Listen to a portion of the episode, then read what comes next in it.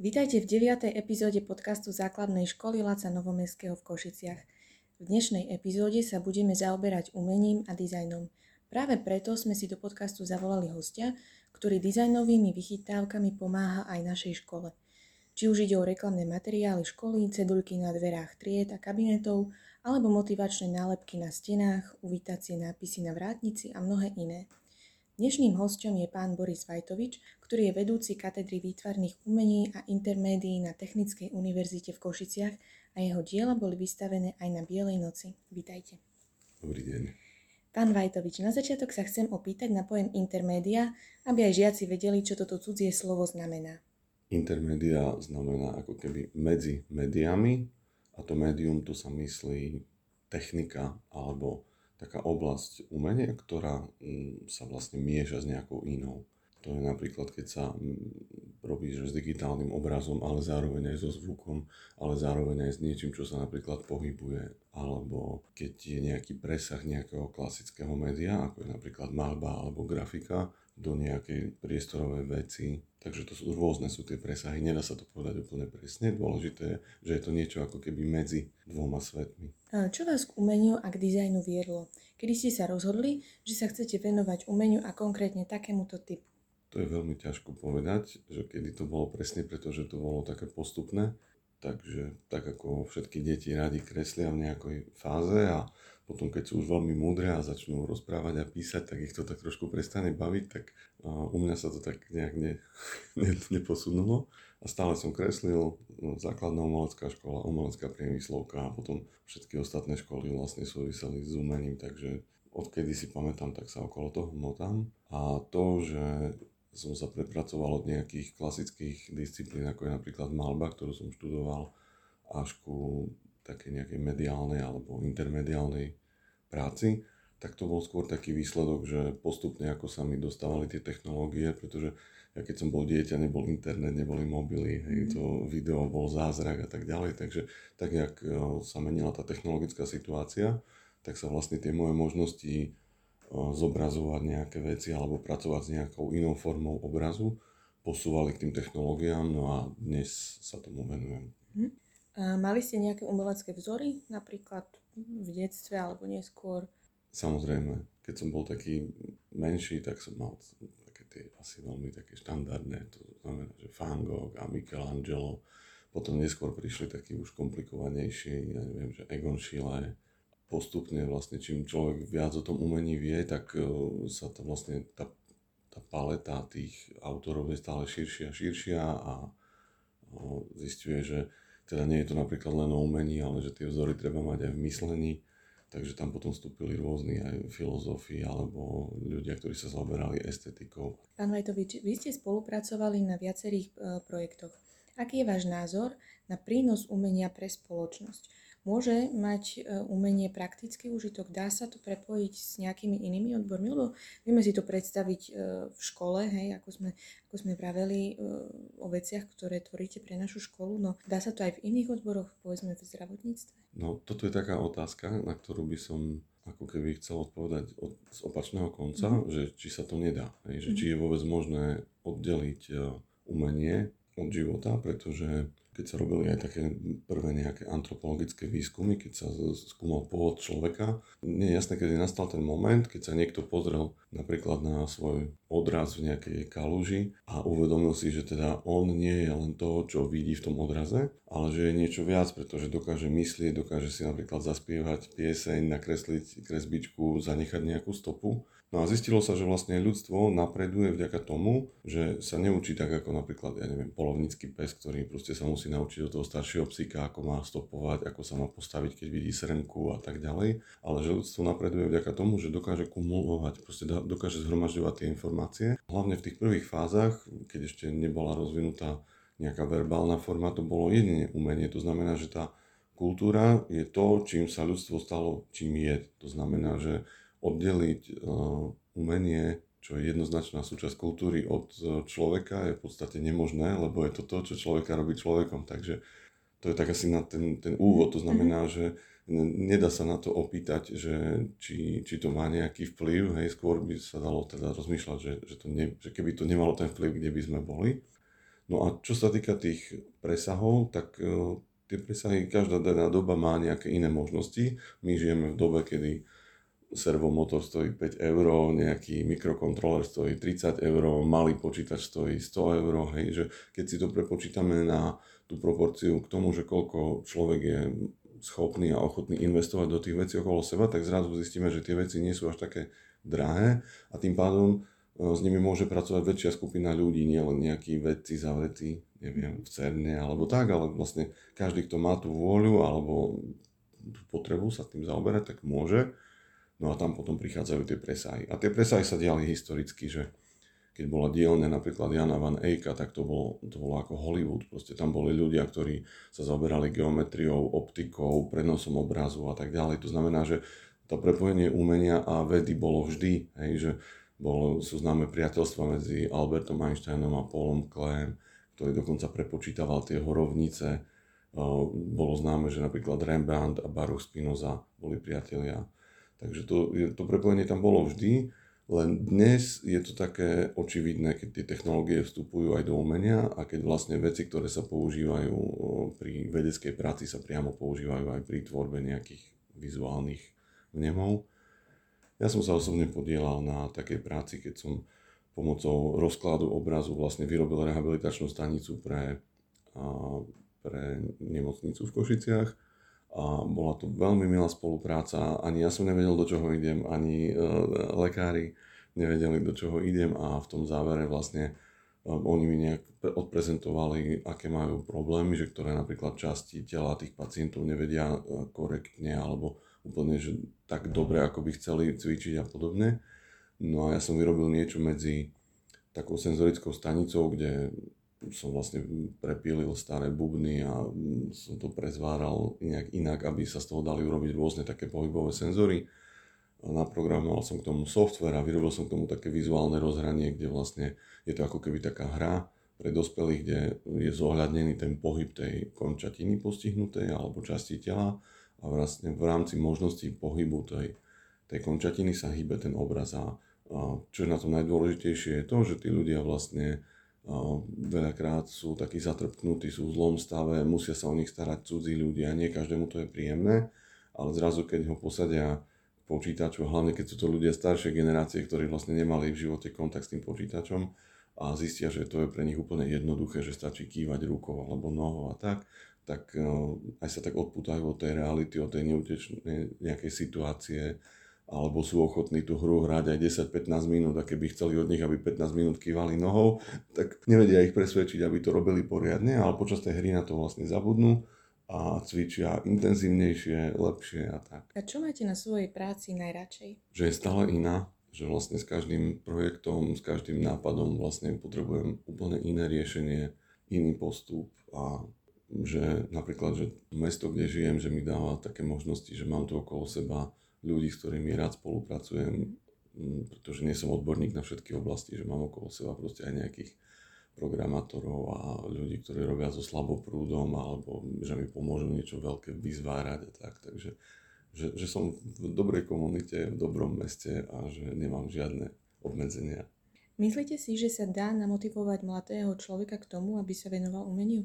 Ako byť e, umeleckou dušou vo svete, v ktorom sa väčšina ľudí naháňa iba za teoretickými odbormi. No ja si myslím, že to súvisí s takým tým očarením, že práca umelca je napríklad hneď viditeľná, hej, že veľakrát práca napríklad programátora ostáva schovaná, že dostane naprogramovať nejakú časť nejakého kódu, ktorý proste niekde v závere a veľakrát aj nie na Slovensku niečo proste urobí a podobne.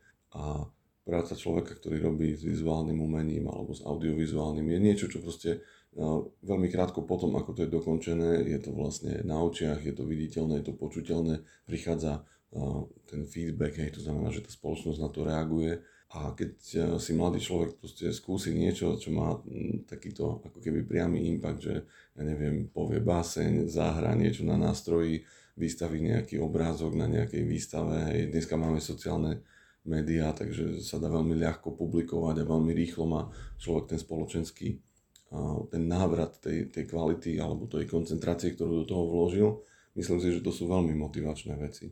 A druhá vec je potom takéto očarenie, keď si zažije na bielej noci proste mhm. nejakú svetelnú vec alebo tak, tak určite si povie, že no tak, také by som aj ja chcel mhm. niekedy skúsiť. Čo by ste odporúčali pedagógom? Ako viesť deti v rámci umeleckej tvorby? Dá sa premostiť aj s ostatnými predmetmi e, v škole? No určite sa to premostiť dá. Mm-hmm. A dokonca v Košiciach na UPŠ je taký klub učiteľov, ktorí sú vlastne ako keby vyložený kreatívne zameraní a viem, sú také prípady, keď je napríklad pani učiteľka naraz aj učiteľka výtvarnej aj chémie a vlastne nejaké obrazy z takých kryštálov prenášali na textil a vlastne to, čo vzniklo na jednom pokuse, sa zároveň potom premietlo v tej vizuálnej podobe. A je plno iných príkladov a hlavne napríklad IT sféra má strašne veľké možnosti, pretože tí deti dneska fakt sú prikované k tým telefónom a tak ďalej. To znamená, že v tej chvíli, keď je niečo na telefóne, tak je to pre nich pomaly viac skutočné, ako keď to vidia, takže určite, že tých možností je veľa. A pokiaľ ide o, ako keby o to učenie výtvarnej výchovy alebo zaoberanie sa a umením v rámci nejakého proste pedagogického procesu, tak a, tam asi také dva, postrehy mám, ktoré som nejak za tie roky, lebo som učil aj na základnej umeleckej škole a tak, tak je vlastne motivácia. To znamená, že nemalo by to byť také, že len teda dať ako keby tú úlohu a nevysvetliť alebo nedať takéto pozadie, napríklad aj historické, že prečo sa niektoré veci robia a že na čo je dobré nakresliť nejaký výjav alebo tak. To znamená, že vedieť tak pozitívne zmotivovať, možno vedieť ukázať, aké to je jednoduché, že proste keď niekto vie kresliť a keď niekto sa díva na človeka, ktorý vie kresliť, tak je to také, že dokážem aj ja. Aby, aby to necítili deti ako nejakú prekážku. A možno taká negatívna vec je, že strašne som ja trpel, keď mi niekto napríklad dokresľoval do mojich prác, alebo že a tak nevieš spraviť hlavu, tak ja ti nakreslím, alebo tu nám mala byť zelená. Hej, a tak. Raz som dokonca zažil, že som prišiel na výstavu našich prác, to už som bol taký trošku starší, a proste ja som urobil čierno-bielu kresbu, ktorú som si už, už som vtedy bol asi v prvom ročníku na umeleckej priemyslovke a tak a proste na výstave zrazu som videl, že bola moja kresba a bola domalovaná modrá obloha, je, čo som, no som nespoznal vlastnú prácu, hej, že, že, že proste pani učiteľka in, iniciatívne, akože sa je zdalo, že je málo farebných obrázkov, tak by to domalovala, tak to považujem za úplne fopa. Mhm. Pán Vajtovič, vy ste absolvovali štúdium na viacerých vysokých školách. Spomeniem napríklad Univerzitu Konštantína Filozofa v Nitre, ďalej je to Akadémia výtvarných umení v Prahe, Technická univerzita v Košiciach a aj štúdium na Akadémii umení v Banskej Bystrici. Aký je váš typ na neustále vzdelávanie sa? Pýtam sa to preto, lebo niekedy sa deťom na hodinách nechce, uh, nechce sa im celkovo učiť, sú nepozorní a nemajú takú motiváciu. Je na to nejaký tajný trik? Obávam sa, že je to veľmi individuálne, mm. ale podstate som bol stále nespokojný so sebou, to znamená, že stále keď sa mi otvorili jedny dvere, tak e, kým som došiel ako keby na koniec tej mhm. chodby, ktorú som si myslel, že to je to, po čom túžim, tak vlastne na konci boli ďalšie dvere, ako keby a ďalšie. Hej, že je taká teória kruhu, že človek stále pozná iba nejaký výsek kruhu a vlastne keď to chce rozšíriť, že, že spozna z toho kruhu ako keby viac, tak zistí, že to je vlastne ten istý výsek len oveľa väčšieho kruhu hej? Mm-hmm. a že vlastne je to taký nekonečný proces, to znamená, že ja keby som mohol, tak študujem ďalej dokonca. Mm-hmm. By som skúsil teraz aj nejakú fyziku, mm-hmm. lebo veľa s tým pracujem, ale podľa mňa je to o tom, že človek by nemal byť spokojný, že proste ako náhle tam príde taká nejaká spokojnosť, že toto viem, toto nepotrebujem, toto mi stačí, no tak tam je veľmi ťažko potom nájsť tú motiváciu, ale keď niekto vidí, že proste keď sa prepoja nejaké veci, ktoré sú, ja neviem, nejaké, že bude schované alebo málo odkryté, že nejaké nevyšlapané chodničky, tak to je taká, to je taká túžba, ktorá sa potom nedá tak ľahko zastaviť. Hej. Eh, vy ste v rámci rôznych projektov, výstav a vernisáží cestovali a cestujete eh, po celom svete. Ako komunikujete s ostatnými umelcami alebo kolegami v zahraničí? Na našej škole sa totiž učí až 5 cudzích jazykov a deti sú s ďalším cudzím jazykom v kontakte už od 4. ročníka. Myslíte si, že cudzie jazyky sú potrebné aj pre umelcov? Je to také zvláštne, pretože ako vizuálny umelec by som mal povedať, že vlastne my komunikujeme vizuálne, to znamená, že veľakrát tie veci by mali byť zrozumiteľné bez toho, aby sme čokoľvek o tom povedali. To znamená, že v podstate by som nemal vedieť ani po slovensky, pretože keď niečo niekde vystavím a je to v galérii, tak ja nemám priestor sa rozprávať s tým človekom alebo s tým návštevníkom nejakého festivalu, keď tá práca nekomunikuje sama. Takže z takého ako keby tvrdo umeleckého pohľadu by som mohol povedať, že nie, ale skúsenosť životná je taká, že každý jeden, keby som bol odkázaný napríklad na, len na informácie o umení, ktoré získam z kníh, ktoré sú v Slovenčine, alebo dajme tomu, že v Slovenčine a Češtine, tak e, to, tá moja informačná e, knižnica by bola strašne malá proste, že na to, že koľko je vecí vo svete popísaných o rôznych proste postupoch, procesoch, nehovoriac o nejakej IT sfére, ktorá celá beží v angličtine. To znamená, že v dnešnom svete, keď niekto chce byť naozaj svetoobčan a keď chce robiť veci nielen lokálne, ale aj také, ktoré majú možnosť proste zasiahnuť e, ľudí celoplošne, je potreba cudzích jazykov absolútne na, asi na prvom mieste. Posledná vec na záver. Čo by ste odkázali našim žiakom? Asi toľko, že je to dobrá škola, keďže moje tri deti sem chodia postupne a vidím proste ten vzťah aj učiteľov, aj tu množstvo informácií, takže myslím si, že je to dobrá škola a že mali by sa tešiť z toho času, že môžu byť spolu v triedách. My sme mali stretnutie teraz pred pár rokmi po 30 rokov zo základnej školy a bolo to veľmi milé a až vlastne keď sme sa stretli, tak sme si uvedomili, že čo ten čas pre nás znamenal. Takže to, čo teraz možno oni nevnímajú, tú prítomnosť, tak uh, príde čas, kedy bude za tou školou ľúto, že nemôže byť spolu a tak. A strašne teda ma mrzí, že museli prežiť tie dva roky tom odlúčení a o to viac by bolo dobre, keby teraz držali spolu. Mm-hmm. Ja veľmi pekne vám ďakujem. A to by bolo všetko z rozhovoru s pánom Vajtovičom. A ďakujem vám veľmi pekne za inšpiratívne myšlienky a prajem vám veľa úspechov a veľa nápadov. Ďakujem ja. Ďalšou časťou nášho podcastu sú už tradične názory žiakov.